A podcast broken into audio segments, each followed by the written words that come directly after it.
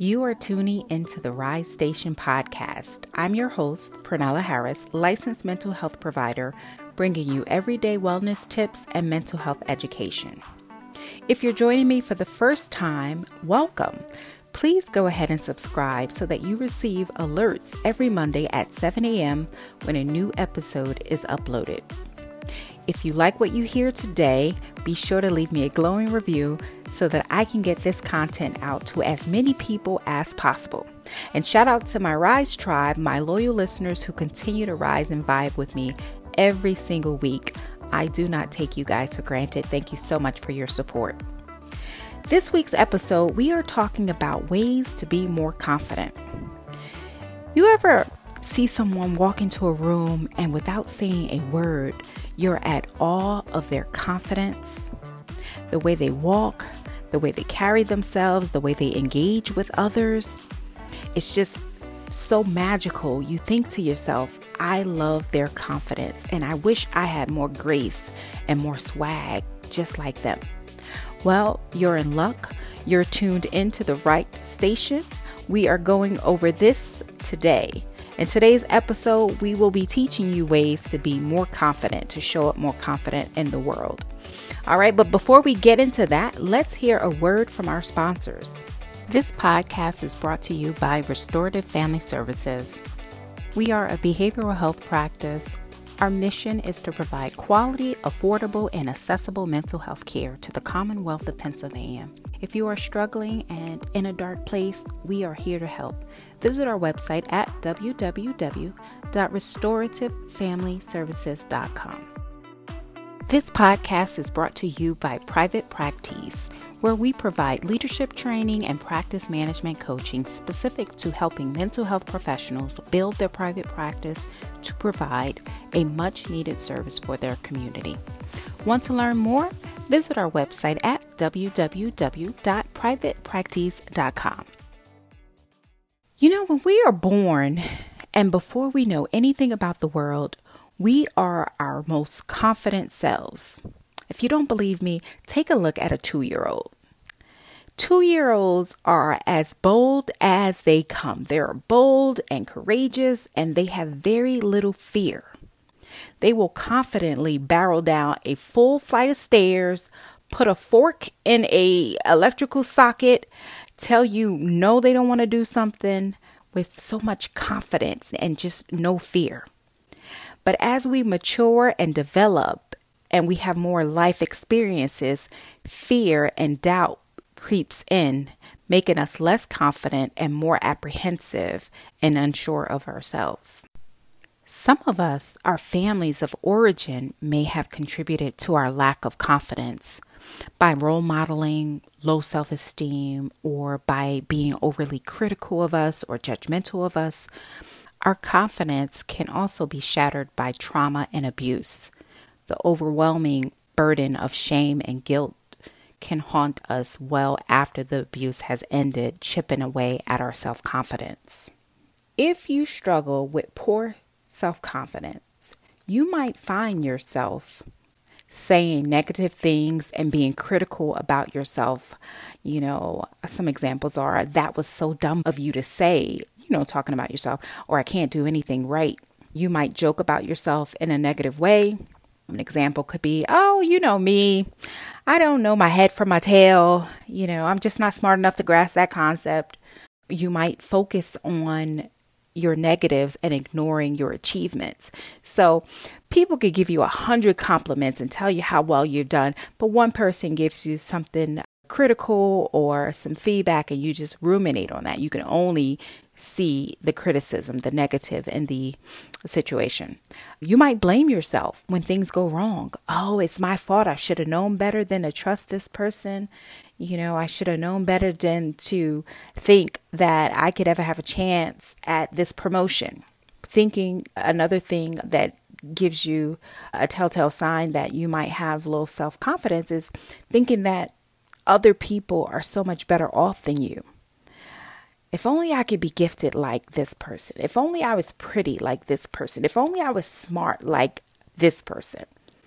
All right, these are just some examples of what low self confidence looks like.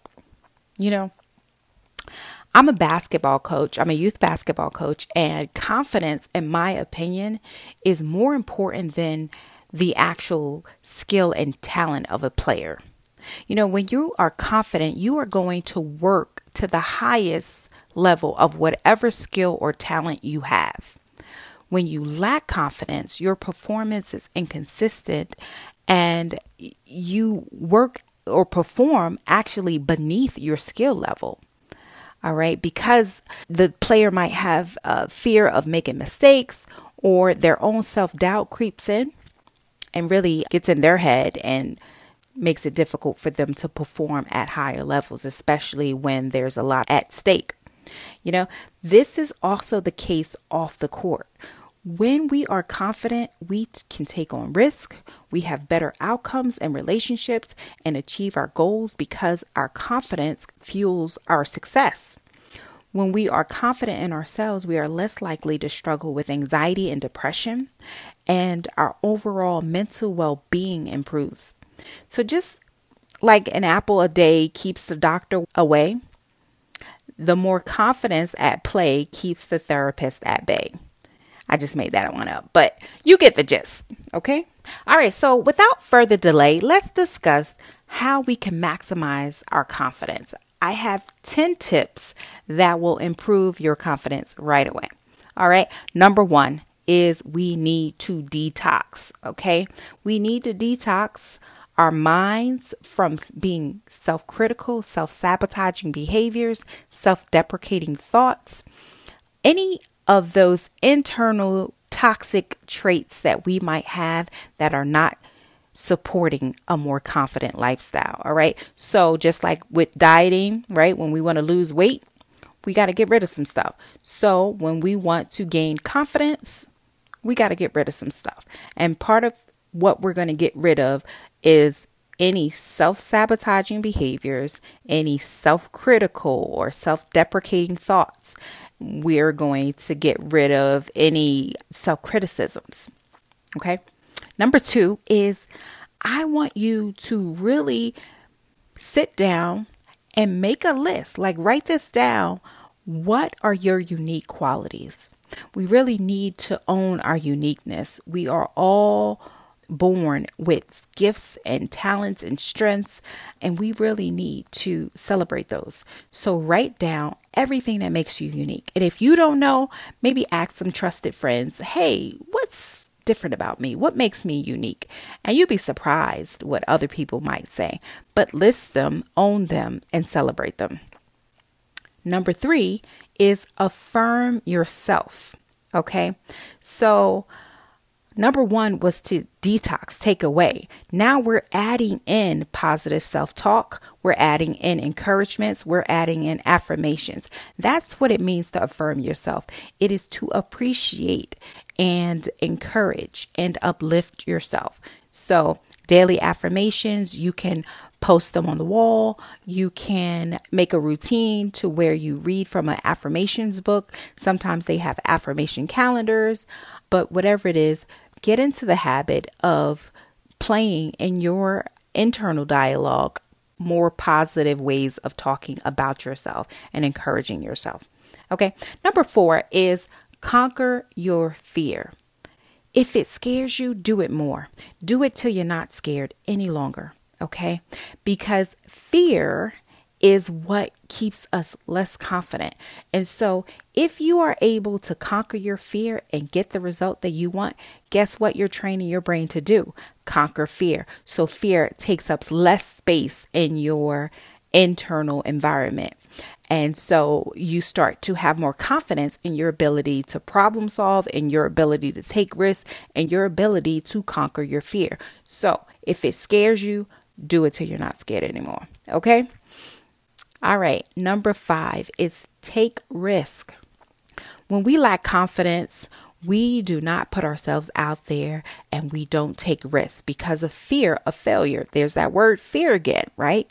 So be comfortable with being uncomfortable. Put yourself out there, take risk. It's not really about whether or not you get the token or the reward at the end of it. It's just the mere fact that you were brave enough to take that risk. And when you do that often enough, nothing scares you. You're actually preparing yourself to just continuously put yourself out there without fear. Okay. Number six is set goals and celebrate the journey toward reaching the goals and then the outcome. So, really put some goals on the table.